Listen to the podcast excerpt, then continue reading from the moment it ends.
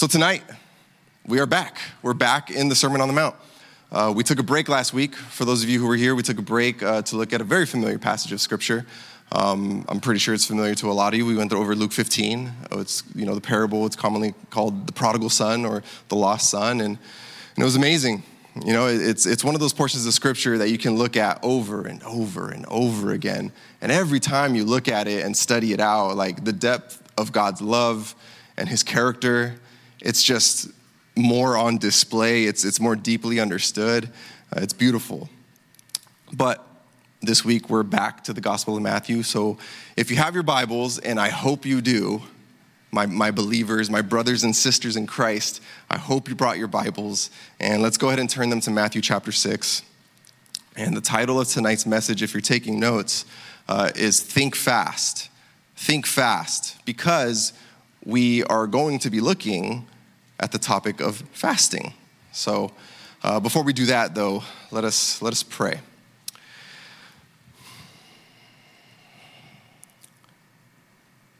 Father, I pray that you would humble us. God, I pray that your character and who you are and how glorious you are, God, that, that would bring us to a place of humility, a place where we can really hear from you, God. I pray that you would empty us, empty all of us, God, of ourselves, empty us of ego, empty us of pride, empty us of arrogance, empty us of the stuff that we've been dealing with this week, God. Help us to stop looking at the things that we've been going through and help us right now in this moment to look at you, God. I pray that you would speak to us. In Jesus' name, amen. All right, so let's read our verses for the night. Oh, no. I need to get my music stand. I'm sorry, guys. Because I'm going to sing. Just kidding. Got to put my Bible up there. Because we actually go through the Bible here at Core Church and at Zeal. So I'm not just telling you guys to bring your Bibles, I got to bring my Bible too. All right, so Matthew chapter 6 yeah, so we'll read our verses for tonight. So, Matthew chapter 6, verses 16 through 18, it says this Whenever you fast, don't be gloomy like the hypocrites, for they disfigure their faces so that their fasting is obvious to people. Truly, I tell you, they have the reward. But when you fast, put oil on your head, wash your face, so that your fasting isn't obvious to others, but to your Father who sees in secret. And your Father who sees in secret will reward you. And so here again, Jesus is, he's giving his disciples and us the, the proper understanding of how we should go about doing something. Um, at the start of chapter six, if you guys remember, uh, Jesus told us uh, to make sure that our, that our giving and our good deeds uh, that they were coming from the correct heart. This is what Jesus said in Matthew chapter 6 verse 1 if you want to look at it. It says, "Be careful not to practice your righteousness in front of others to be seen by them." Otherwise, you have no reward with your Father in heaven. So Jesus is saying, don't do things uh, for the accolades or the recognition. Do them from a pure heart with the intention of, of no one ever finding out. And, and, if, and if it were possible that God would never find out, you're, you're not doing these things, these good things, uh, to even get recognition from God, to try to manipulate Him into giving you some sort of reward or blessing, to give you something in return when, when you have the right heart, God will, He will reward and bless your giving. But the blessing or the reward should not be the aim. And so then Jesus goes on to say in Matthew chapter 6, verse 5, He says, Whenever you pray, you must not be like the hypocrites, because they love to pray standing in the synagogues and on the street corners to be seen by people. Truly, I tell you, they have their reward. So again, he's saying, don't, don't pray to be seen. Don't pray to be seen, uh, to be viewed as super spiritual, you know, to, to put a show of your piety through your prayer. You know, my wife, she shared a quote with me the other day. It's not 100% relevant to what Jesus is saying here about prayer, but it brings up a good point about the heart that we should have during prayer. So I'm loosely paraphrasing this quote my wife shared. It says, We often put our faith in our preferred outcome to prayer rather than putting our faith in the fact that God, who we claim to trust, would do what is right and good according to his will and character. Our faith needs to be in who we're praying to and not what we're praying for. The point is that our prayers ought to be God focused and God centered, even if it's a prayer for something that we want. And, and the heart behind our engaging in prayer, it ought to be also God focused and God centered and not for our own image and for our own recognition as we pray. So, Jesus, he, he provided correction for self centered giving, he provided correction for self centered prayer, and now he's providing correction for self centered fasting. And before we get into Jesus' correction of it, uh, I believe that we first need to understand what fasting is, right? Like, what, what is fasting? And the best way to understand what fasting is, is to look at the scriptures. Let's look through the Word of God to see what fasting is. There are a lot of ideas out there of, of what fasting is, a lot of powerful and, and meaningful explanations. But often when I hear those, those explanations, uh, I'm left wondering how exactly they got to those conclusions because fasting isn't necessarily something that's explained in the Bible. You know, fasting is just kind of assumed and, and, and it's practiced without any real reasoning provided. And so we're going to look through different portions of the word tonight. So, just like we did a couple weeks ago, prepare to, to flip through your Bibles. And if you're not familiar with your Bible, there's a table of contents in the beginning of your Bible. So, if there's a book you're unfamiliar with, just go to the table of contents, and that will tell you where the book is. Uh, so, we're going to be looking at different portions of the word to see what fasting is, to see what it looked like, and why it was done. Um, and then we'll get into Jesus' words at the conclusion of our study. And of course, this is what I'm going to be saying tonight. It's by no means like an exhaustive study on what fasting is. I'm not arrogant enough to, to, to think that, like, oh, I'm going to be able to explain everything about fasting. No, it, it, I just, I'm not. I'm not that knowledgeable. But prayerfully, we can get a better understanding of fasting tonight for our own lives. And while a study of fasting uh, through the scriptures, it will yield several reasons and motivations for fasting, and will therefore give us several ideas of what fasting is. I think it's probably best to start by uh, talking about what fasting isn't, what, what, what fasting is not. So, firstly, fasting is not something that is commanded for us to do by Scripture. We're not commanded to fast. It's not something that we are required to do, uh, nor do we get the sense that fasting must happen in a Christian's life. It's something that does happen, and we see it all throughout the scriptures, Old Testament and New Testament, but it is not a requirement. It is very much something that is left up to the will of the believer. Secondly, fasting is not a way to gain merit with the Lord. It's not a way to gain good standing with the Lord. Fasting does not make you more righteous in God's eyes, and fasting doesn't give you more righteousness in God's eyes, or even just practically speaking. Fasting is not in and of itself a way of to, to get to greater godliness. Like, oh, I fasted, therefore I'm more godly now. Like, I fast two or three times a week, so you know my godliness level is it's up here. It's not the case. Thirdly, fasting is not a cheat code to, to gain a greater and deeper spiritual understanding of something. Some mystical religions out there, they teach that in order to have a better insight into something, that you need to fast and you need to meditate uh, in order for your mind to be clear so that you can be spoken to. I'm sure, I'm sure demons love talking to those people, guarantee it. And fourthly, fasting is not a means to control or sway or appease God. Definitely not. Like, I really want this specific outcome, so I'm gonna fast. In that way, God will be forced to do what I want him to do. Nah. So, there are many things that fasting isn't, of course. Many things that fasting isn't, but those are kind of the highlights as far as I'm concerned.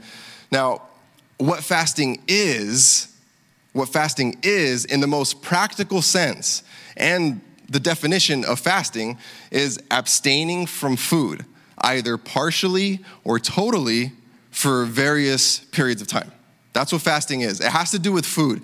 Uh, many people, including myself, I'm guilty of this. Many people have used the word fast when they're, they're talking about taking a break from a specific activity, like, oh, I'm fasting from social media right now, or I'm fasting from, from watching TV right now. Like, I'm on, I'm on one of those fasts in this current season of my life myself right now.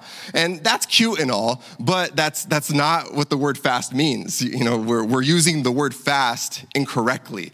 You know, it's an abstinence from food, is what fasting is.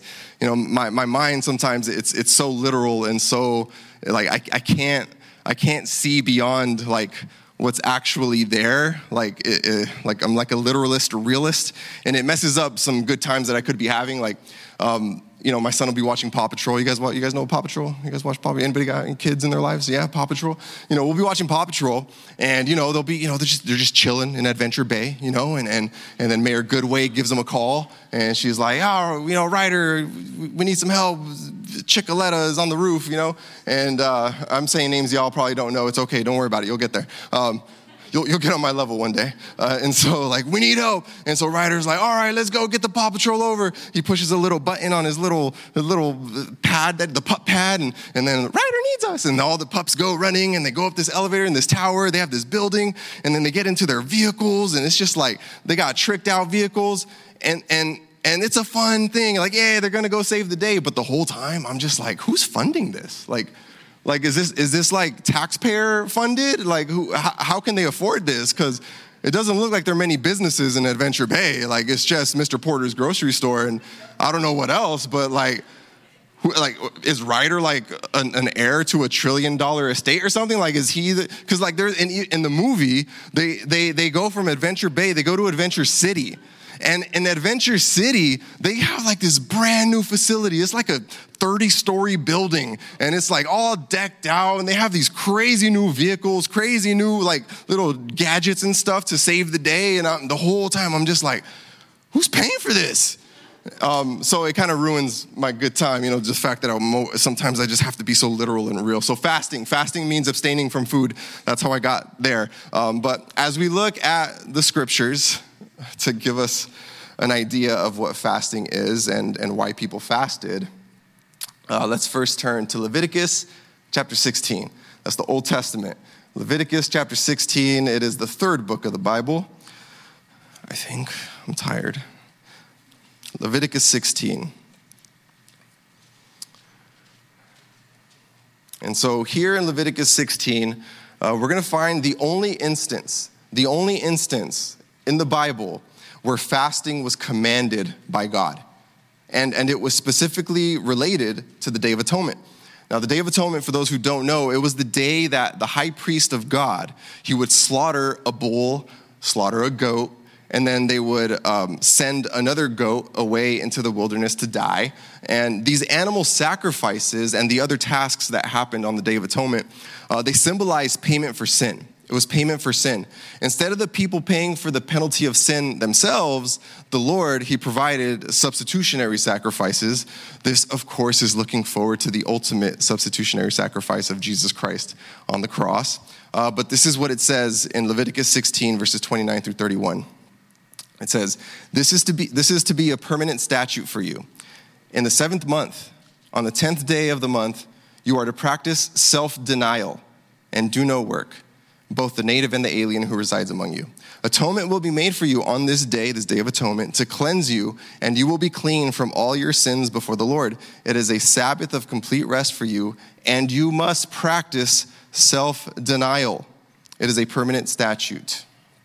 Now, as we read that, you may be thinking, I didn't see a single word about fasting in those verses. Well, when the verses talk about self denial, this is understood to mean fasting. This was the practice of the Jews that carried throughout the history of, of, of Israel. And it was just understood that practicing self denial meant fasting. And so, here, again, like I said, this is the only instance where fasting is commanded by God. This is, it's a command. But why? Why, why fast? Well, the scriptures don't tell us. Obviously, you just read it. The scriptures don't tell us. But I believe that we can, that we can conclude that the great significance and the great magnitude of this day, this day of atonement, had something to do with it. This was the day that the price for sin was going to be paid. The payment for sin was going to be made, but it wasn't going to be at the expense of the sinners who should be the ones making the payment. The seriousness and the severity of sin's consequences was going to be on full display on this day of atonement. We're to take an innocent bull, we're to slaughter it out in the open, we're to cut it into pieces, we're to collect its blood, and we're to sprinkle its blood on various items, and then we're to burn most of it. And then we're to take an innocent goat. We're to slaughter it out in the open. We're to cut it up into pieces. We're going to collect its blood and we're going to sprinkle the goat's blood on various items. And then we're going to take another innocent goat and we're going to symbolically transfer our sins onto this goat, this innocent goat. And then we're going to chase it out of the camp. I mean, the goat's probably just like, what's going on? Like, I got food waiting for me at home. I don't, I can I just go back home? But no, this goat was not going to be able to come back home. They chased this thing out into the wilderness. They, they sent it out into the wilderness to die with the, with the sins transferred onto that goat. And most likely it was going to be mauled by a predator. All because of the people's inability to live lives that were pleasing to God. So, in recognition of this day, in recognition of this day, we're not eating, the Lord was saying. This, this is a serious thing that's happening. If not for this ceremony, the people were left to pay for their own sins. So don't even think about gratifying yourself, gratifying your flesh on this day where all of your self gratification has led to this slaughter that we are witnessing. Today, you will deny yourself. So that's our first example of fasting. So as we, as we move along, turn your Bibles, please, to Exodus 34. It's one book earlier, one book to the left. Exodus 34.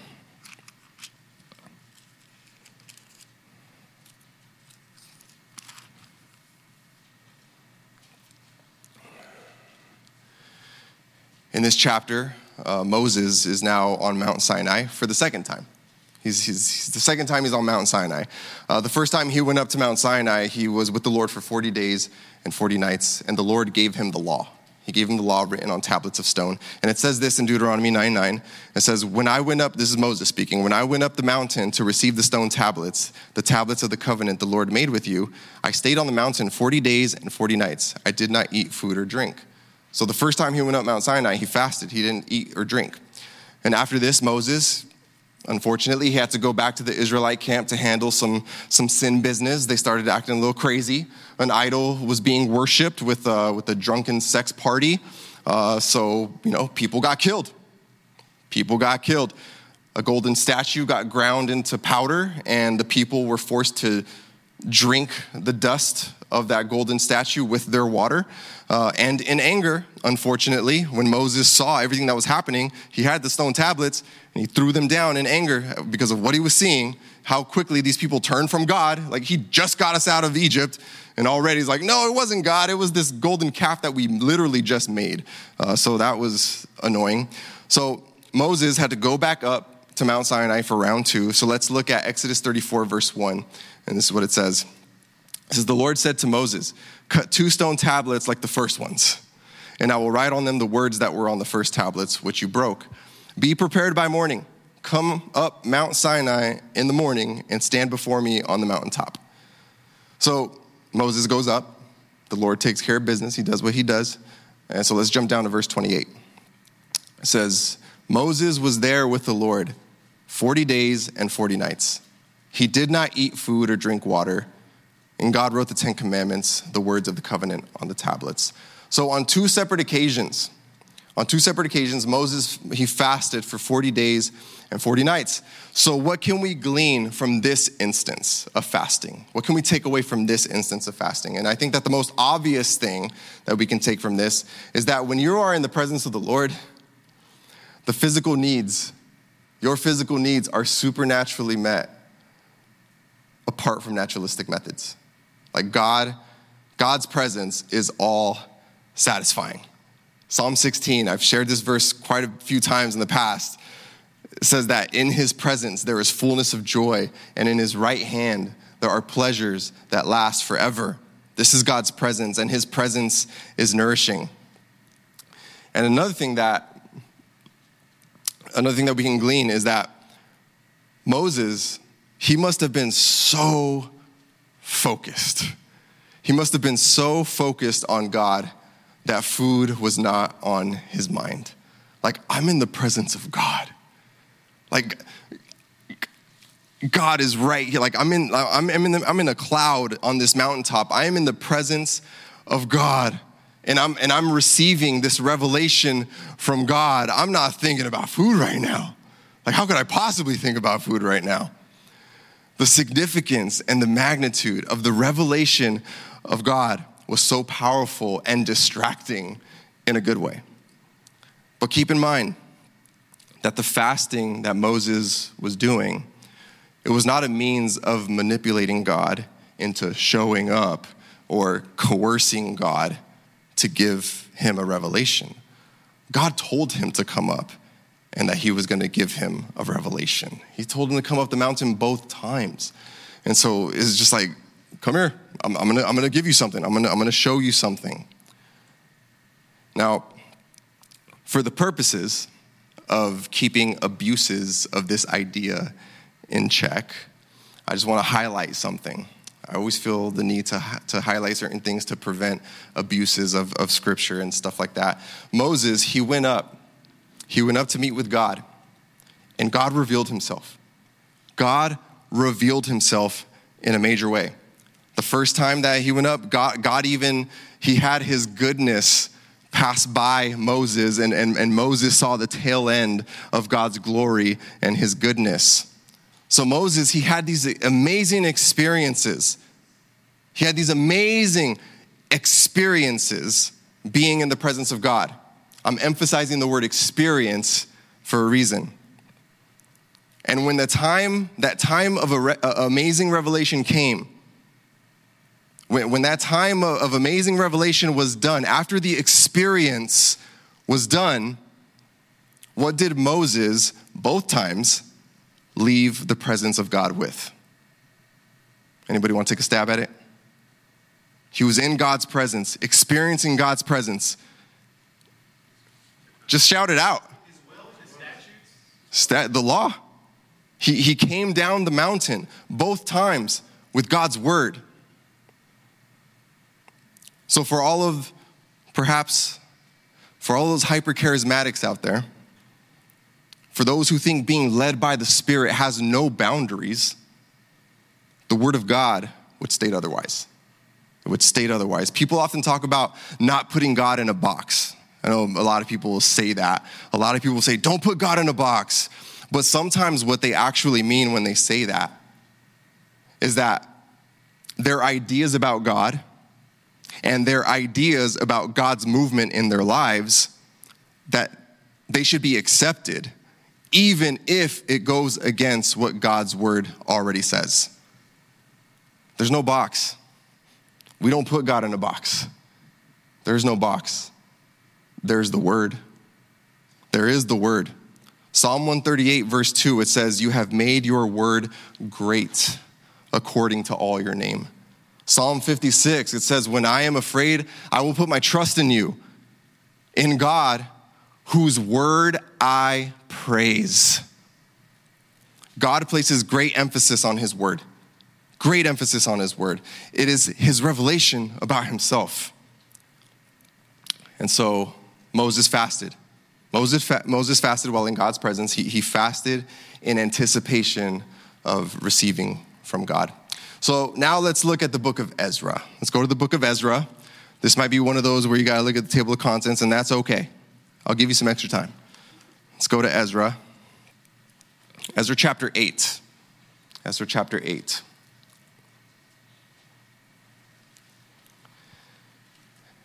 And so, as you guys, as some of you continue to turn there, uh, in this portion of scripture in Ezra chapter 8, the Israelites, they, they, they had been in captivity. They, they went into captivity. They, they were being punished by God for their disobedience. But now in Ezra chapter 8, they were going to be able to return to their land. You know, so, so before they made the trip from Babylon to Jerusalem to go back home, uh, this is what it says in Ezra chapter 8, starting in verse 21.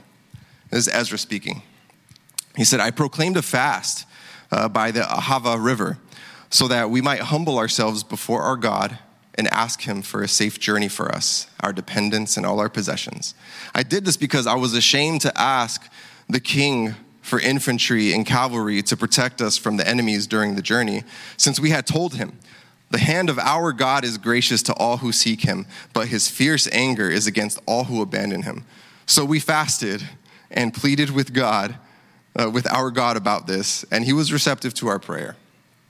So here, Ezra, he tells us why he proclaimed a fast. He tells us exactly why. It was to humble himself, to humble himself and all of the people, everyone who was about to go on this journey from Babylon to Jerusalem. Uh, and they had refused provisions that were being provided by the king of Persia uh, because they were saying, no, no, no, we trust God, we trust our Lord. And so when it came time to actually put that trust, uh, you know, they prayed to God, basically just requesting of Him, you know, they're like, God, please don't let this, this, this confidence that we have professed in you to be used as, as an occasion for people to mock you. Like, so they, they, they fasted and they prayed. regardless of the details, the purpose for the fasting in Ezra chapter 8 was to come to God in humility. To come to God in humility. God, He had already promised he already promised his people that they were going to be going back to Jerusalem, that they were going to go back to their homeland. God had, had promised this before they even went into captivity, while he was still warning them, like, you guys need to repent, or else I'm going to send you into captivity, but you guys not going to repent, so I'm going to send you into captivity, but I'm going to bring you back. You're going to come back. So God had already promised this. He promised this before they even went into captivity. And so here the Lord, in Ezra chapter 8, he's just fulfilling the promise that he had made to his people. He's fulfilling his promise. The Jeremiah 29 11 promise. A lot of you are familiar with this promise. The promise where the Lord says to Israel, For I know the plans I have for you, plans for your well being, not for disaster, to give you a future and a hope. Imagine that, Jeremiah 29 11 being quoted in context in a church service. That's weird. But anyway, you will seek me, he goes on to say, you will seek me and find me when you search for me with all your heart. I will be found by you, and I will restore your fortunes and gather you from all the nations and places where I banished you. I will restore you to the place from which I deported you. And so the promise was already made. And, and God was going to get his people back to their promised land. He, he was going to get them back. And I don't believe that Ezra was doubting God and, and his promise when he proclaimed this fast. Uh, it, it's, it's what was stated in verse 21. It was to be in a state of humility.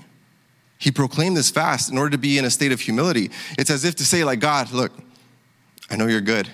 I know you're good. I know you're going to fulfill your promise, but I want to make sure that my heart doesn't get puffed up and presumptuous as we begin to, to take this trip and then, and then we stray again. I want to keep my heart humble as opposed to, yeah, God's going to do it. Yeah, he's going to do it. We don't, no need to go to him. He's going to do it. Yeah, if he said he's going to do it, he's got to keep his word. What is he going to do? Is he going to lie? No, he's going to do it. We don't, we don't need to bother. Just like, I don't know if you guys remember, just like we looked at the model prayer, um, though we know that God is always going to provide our needs. God is always going to provide our nourishment, our daily bread. We are still told to ask in the model prayer for our nourishment, for our daily bread. We're still told to ask, not because He won't provide if we don't ask, but to keep ourselves humble and recognizing and understanding where all of our provision comes from. It all comes from God. And so we need to keep reminding ourselves lest we get puffed up. And so we're going to look at one more portion of scripture uh, about fasting. So turn your Bibles to Matthew chapter 4. Matthew chapter 4. We're going to start making our way back to Matthew chapter 6, but we'll take a, a pit stop in, in Matthew chapter 4 to look at another instance of fasting. And so let's just read Matthew chapter 4, verses 1 and 2.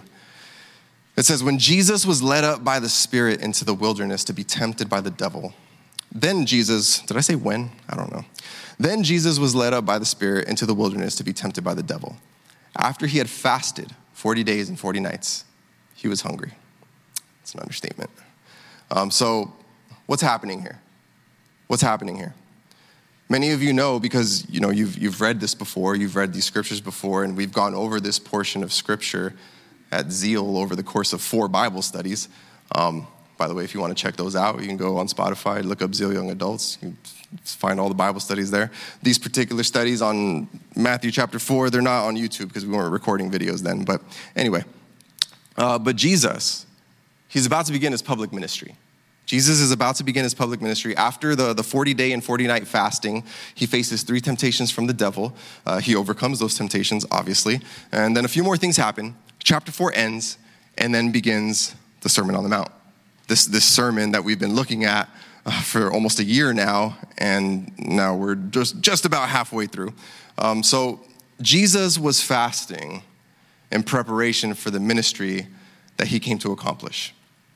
That's why he was fasting. He, he also fasted in preparation for the battle that was about to take place when the devil would come to tempt him. And at the heart of Jesus' fasting, at the heart of Jesus' fasting was an exercise of humility and self denial. His entire ministry was going to culminate in the greatest act of humility and self denial that the world had ever seen when he would go to the cross. And that's really at the heart of all true fasting.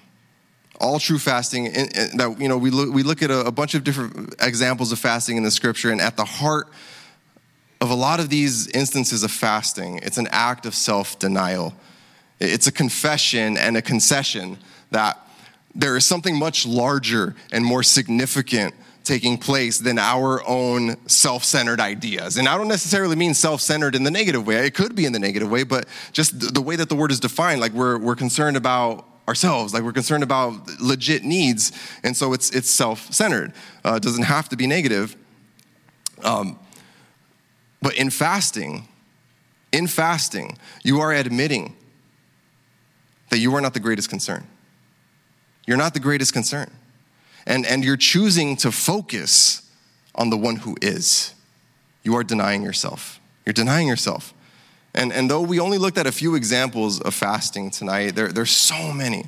There's so many examples of fasting. I encourage you guys, like, just, just look up the word fasting or did not eat. Like, go to BibleGateway.com and just look up these terms and look at all the examples of fasting to get a sense of, of, of what fasting was. And you'll see that a lot of times the purpose behind it was, was, was self denial for the purpose of being God focused.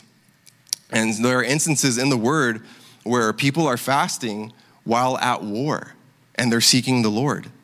And you, you, get the sense that they were grieved about the war that was going on, that the war that they were fighting, they were grieved about it and they were weeping, it says. They fasted and they asked the Lord if they should continue the battle when, when the child uh, that came out of that came as a result of, of david's adultery with bathsheba when that baby was born that baby got really sick deathly sick and david fasted.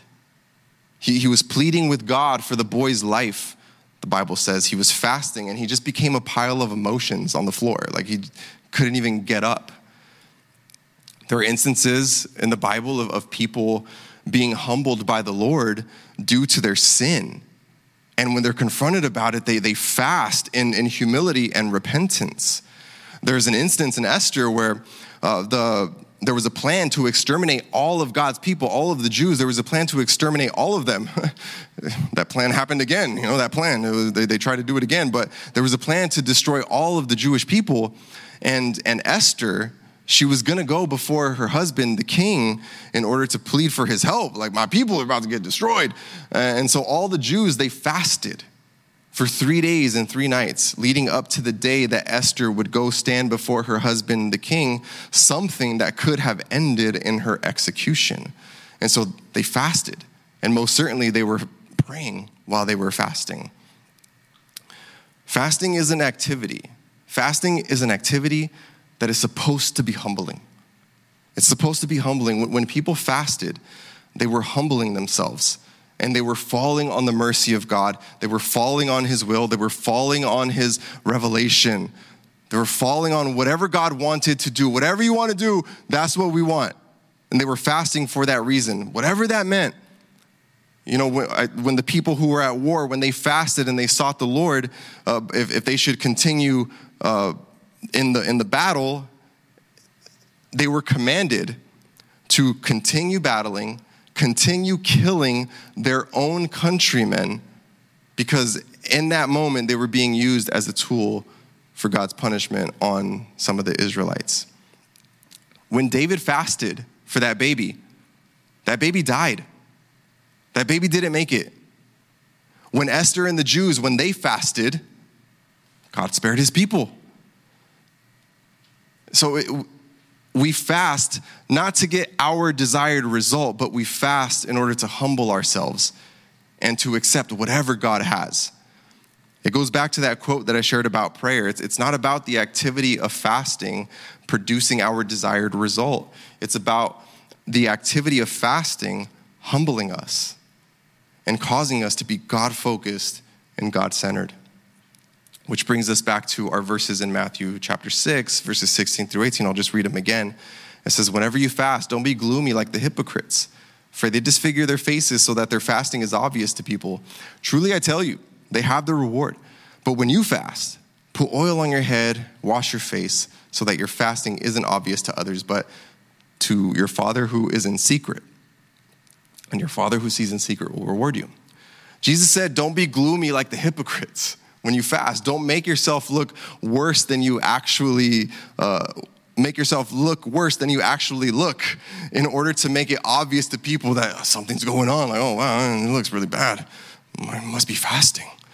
In Jesus' day, fasting had become such a spectacle that there would be instances of people they would put on like some sort of makeup on their face to make themselves look more like drab and just kind of like you know just tired or whatever they would make themselves look unwell uh, and Jesus said that those who get recognized, those who got recognized, those who, who made it obvious that they were fasting, when people noticed them, that was all of the recognition that they were going to get. That was all the blessing that they were going to get. The human recognition was their reward, and that's all that they were going to get. Their act of fasting went no further than a 10 foot radius it, their, their, their act of fasting did not ascend to the throne of God. It, it stopped at the first set of eyes that saw them and recognized what they were doing. And as we looked at the examples of fasting in the scriptures, fasting for the purpose of being seen by others is the furthest thing from what the actual purpose of fasting was and is. There were several reasons that people fasted in the scriptures, but I believe the reasons that are of utmost importance for our purposes tonight were to humble yourself, to deny yourself. We, we fast while we cry out to God in prayer. We fast while we wait on God. We fast in order to admit and confess that we need God, that we need less of ourselves and that we need more of Him. We need more of His will we are denying ourselves. In Luke 9 23, Jesus said, if, if anyone wants to follow after me, let him deny himself, take up his cross daily, and follow me. When we fast, we are denying ourselves. That's what it said in Leviticus. You know, they, they were to practice self denial. That's what it said, which meant fasting. And when we fast, we need to make it inconspicuous. We need to make it inconspicuous. No one should know. No one should know that you're fasting. We shouldn't be making it obvious. Oh, brother, pray for me. I'm so hungry. Why? Oh, I'm fasting. I'm on hour 23. I slept for 16 of those. Like, come on. Don't lie. Some of y'all, some of y'all have done that before, where you're like, I'm gonna fast for like three days, but you like you you, you make sure like, oh, I'm gonna sleep a lot, so I don't have to feel it. Anyway, um, but when we fast, it needs to be inconspicuous. It, shouldn't be obvious. It should actually be the opposite. We should be looking fly as ever when we're, when we're fasting. is what Jesus was saying, if we're to use modern day terms. Um, we should be looking good. Like, we should be looking fine. Shower, get dressed, you know, put your makeup on, ladies. Dudes, put deodorant on, you know, shave your face. Unless you're trying to hide a, another chin, you know, in that case, just keep your beard. But we're supposed to look presentable when, when, when, when, we, when we fast. We're not supposed to be making it obvious. God sees when we do things in secret. Now, that could be good or bad. But for, for, for our purposes tonight, it's good. God sees what we do in secret. He sees us fasting and no one knows. He sees us doing that in secret. He sees us humbling ourselves. He sees us declaring by our fasting that we need more of Him and we need less of us. He sees when we are confessing that through our fasting. And He also sees when we fast to try to manipulate Him. He sees that too, to try to work a cheat code on Him and try to get something out of God by our fasting. Fasting is not a command. We are not required to fast. But when Jesus said, whenever you fast, it reveals that there was an expectation that, though it was not commanded, his people would be people who fasted because his people would be those who knew that they needed the Lord. They know they need the Lord, and they know they need to be humble, and they know that they need to deny themselves. And here's something amazing that, that I kind of observed about the act of fasting. I, I hope this encourages you. If, if anyone is having a hard time in their walk, if anyone is having a hard time denying themselves in regards to sin and temptation, like you just keep falling and falling into the same sin over and over again, you're having a hard time denying yourself in that area. If you're in a place where you're just, you're, like I said, you're struggling in your walk, if you're in a place where you know you need more of God's word, but you just can't seem to just get into it. Like there's why can't I just open the Bible and read it? Maybe you're in a place where you desire uh, for your uh, for your prayer life to be better, or maybe you just want to have an, a prayer life that exists because right now it doesn't. If, if there's an area in your life where you know you need more of Him, and you know you need less of yourself, and, but you just can't or you don't know how to get it done, fasting, fasting has a pretty low barrier to entry. And, and it will definitely help. I can confidently say, and I would, I would dare say, that nearly all issues that we're facing, especially the issues that I just listed off, nearly all issues that we face in life and in this walk, they have their solution in us denying ourselves in some way and following him. And speaking as a husband, I know that the can't even say majority, I feel like 99.999999% of all of the issues that may arise in my marriage is a result of either me or my wife not denying ourselves. The solution is in denial of self. And when denying ourselves, taking up our cross and following Jesus may seem like a difficult or even an abstract thing. Like, what does that mean? Well, fasting is a very simple place to start. It's a very simple place. It's, it's the best place to start. You don't need any fancy resources. You don't need any, you don't need to go buy any, any commentaries by theologians. You, you don't need to find the right Bible study on YouTube. You know, I just, just got to find the right Bible study. Hopefully I'll cry after listening to it. And maybe I'll find a Paul Washer uh, sermon because he cries a lot in his sermons and maybe that'll get me crying. You know, like you don't need to find the right Bible study on YouTube. Paul Washer's dope though, I'm just saying. Um, you don't need to be in the mood and create the atmosphere for God's presence. Just don't eat. Just don't eat. You take the time that you would have spent eating and most likely watching videos on YouTube or scrolling TikTok or scrolling Instagram. You take that time that you would have spent doing that and instead you spend time praying. Spend time praying to God about your specific battle. You cry out to God that, that you don't want to be so self centered anymore. That, that you want to be done with this sin and this struggle that you keep falling to. that you want to deny yourself in, in a specific area, and you are starting this pattern of self denial through denying yourself a meal. Instead of spending time having a meal like you normally would, spend time in His Word. I just can't seem to find the time to get into the Bible. I'm so busy. Skip a meal. Fast. And instead of eating, eat the Word, the manna. It's not just the act of not eating, that does nothing for you. Just not eating does nothing for you. There are people who fast. I fasted for three days. Yeah, but what did you do? Nothing. I just suffered. It's not the act of fasting, it, it's the act of not eating coupled with a spiritual pursuit of the Lord. Fasting is never a standalone spiritual discipline. It's always accompanied by prayer and crying out to God, spending time with the Lord, waiting for His revelation, spending time in His Word. You can pray without fasting. You can read the Word without fasting. But you cannot fast without praying. You can't fast without getting into the word. It does nothing. It does nothing but make you miserable.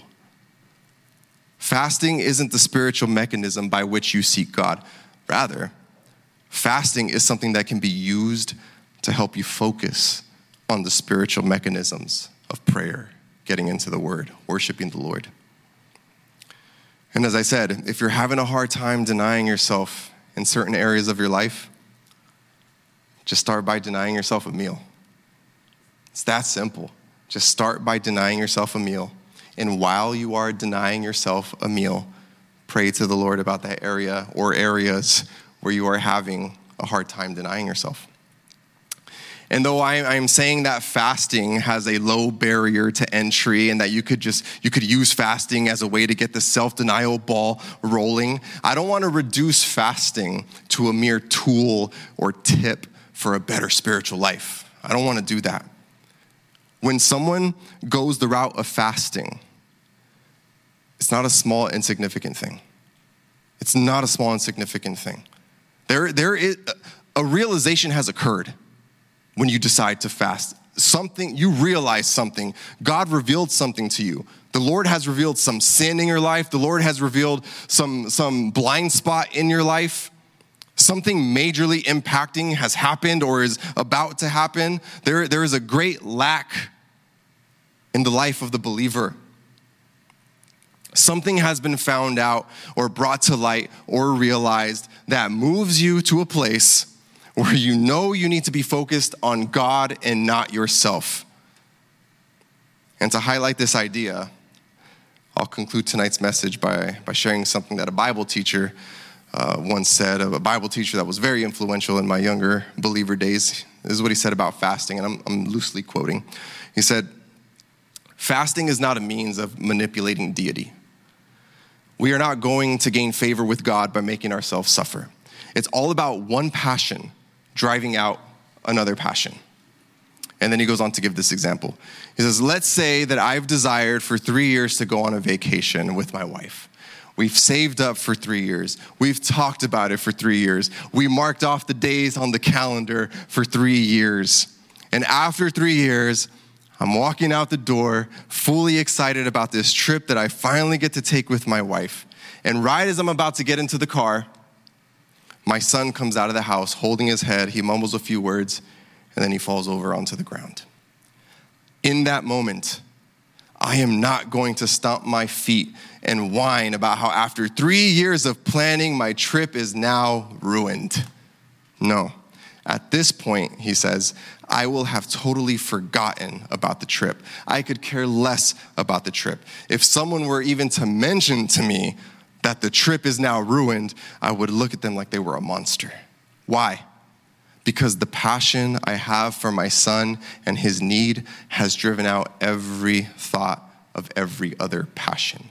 That is fasting. You are so concerned about an issue or person that food is no longer an issue in my life. That's what he said. And that's good. So may we may we be so concerned about the things of God that, that should we see a barrier or an issue present itself in, in our lives, the passion we have for God will overtake all other passions, and, and we will deny ourselves to seek God's will, to seek His direction, to seek His revelation. Does anyone in here, you don't got to raise your hand, but does anyone in here need to start denying themselves? Has any, is anyone in here, have you, have you been just so self indulgent that you, that you don't even know what it is to deny yourself anymore? And I'm asking that in that specific way because I've been there. You're just so used to, even as a believer, I'm talking to believers here. If you're if you're don't if you don't believe in Jesus in here, you have no choice but to, to gratify your own desires. You're a slave to sin. More on that later. But I'm talking to the believers in here. Have you just you've gotten so used to doing your own thing? I'm gonna do things my way. Yeah, the word of God, that's fine that the word says that. But I'm gonna do this, I'm gonna do things my way denying yourself has become such a foreign thing that you don't even know what that is anymore. Is there anyone in here that an, an issue has come up where the heart of the issue is self centeredness and self focus, which is the majority of all issues? All issues are self centeredness and self focus. Well, you need to deny yourself. You need to take up your cross deny yourself and follow him. Fast. Fast and pray. If you don't know where to start, fast. Fast and pray. But make sure that you are fasting in secret. And your Father, who sees in secret, he will reward you. What a blessing. Man, you got issues? You're having a hard time denying yourself? Deny yourself in skipping a meal or two in secret and Jesus said that your Father who sees in secret will reward you. He will bless that. He will bless your, your self denial, and He will come to your aid in these other areas of your life where you're having a hard time denying yourself because you're so selfish. That's just who we are, that's our flesh. Man, we got to mortify that flesh. We really do. Man, if you're not careful, man, if you're not careful, little things. Little, I was just talking to, I was talking to a brother, I'm not gonna expose him, but I was talking to a brother, and he was just talking about how, like, yeah, scrolling social media. Like, it's, first of all, it's just a huge waste of time you, before you realize, like, oh, man, it's been three hours? Wow. You know, and not, you've gained nothing of value. it's just entertainment. And then every so often, little blips, little blips of things will pop up on the screen. You don't, you don't want to see those little blips. You don't want to see the, the, the promiscuously dressed female. You don't want to see the people who are living the life you wish you lived. You're, you don't, you're not intending to see these things, but you do. But then you're just like, ah, just scroll past it. That won't affect me. That won't affect me. But every time you're doing that, every time there's an instance, every time there's a blip of something, the enemy's going to use that. The enemy's going to use that. You need to start denying yourself. And it starts, you could start with fasting. Let's pray. Father, thank you so much for your word. Thank you that you love us. Thank you that you are gracious. Thank you that though we, we may be in a place where denying ourselves is, is such a foreign thing, like, what does that even look like? I thank you, God, that, man, you just, you give us a very practical way to start doing that. We, we can practically deny ourselves by denying ourselves some food. And instead of eating, God, we, we, can, we can pursue you, we can seek you out. And so I thank you, God, that it's, it's not your severity, it's not your fear of judgment, it's not your, your you know, the, the, the, the, the reverence for your glory. It's, it's not all of these other things. It's not these scary things that lead us to repentance, God. It's, it's your kindness that leads us to repentance. And so, man, I, I thank you for that, Lord thank you so much that that's the way that you operate. You're not like us. You're not, you're not like us, God. You are so different. You are so holy. And so, Lord, I just want to pray for anyone in here. Wasn't planning on doing this actually. If there's anybody in here who yeah, I need to practice self denial. I, I, haven't been practicing self denial. I've just been satisfying my own flesh, my own desires. Maybe it's not gross sexual sin, but it's still idolatry. So if there's anyone in here who, who's, yeah, I need, to, I need to start denying myself, I want to pray for you. You don't have to say why. I just, I just want to know who you are so I can pray for you. And so if there's anyone, and I'm, I'm, I'm raising my hand because I need, I need that. Band, like you guys aren't exempt. If, if anybody needs assist, like you're just like, man, I haven't been denying myself. I need to start denying myself. I want to pray for you. And so I'm, I'm seeing, seeing a lot of hands. I just, I just want to make sure like we're all we're all in agreement. You know what? Just stand up. Put your hand down and just stand up. If that's you. And so let's all pray. We're, we're all here, we're all recognizing that we, we need to deny ourselves. And it can start by, by simply fasting. It can start by simply fasting, humbling ourselves before the Lord, skipping a meal, and seeking Him in those moments. Let's start denying ourselves. Let's deny ourselves this week. Let's deny ourselves. So let's let's let's let's get into prayer. God, you see all of us. You see all of us standing here. We're all recognizing, God, that we need to there's there's something missing, God. There's a lot of pride in us, God. There's a lot of self-focus in us. There's a there's a lot of confidence in ourselves and so, Father, I just pray that as, as now we are, we are all admitting, God, we're all confessing that we have this problem. Lord, I, I pray that we would all be able to, to start denying ourselves, even if it means just starting with fasting, God. And I pray that as we all uh, begin to deny ourselves, and for those of us who are going to start fasting in order to begin this, to get this ball rolling, God, I pray that in our fasting, we would just be so focused on you, God. That we wouldn't be focused on the misery of not eating or, or trying to be seen by others or, or the excitement, oh, I can't wait to tell somebody what I'm doing. No, that God, that we would just be focused on you. Change us, God. Make us more like your son. Make us more humble. Make us more selfless, God. God, just give us a true understanding of who we are before you. And God, I know that you're going to do it in love. And so I thank you. I pray all these things in Jesus' name.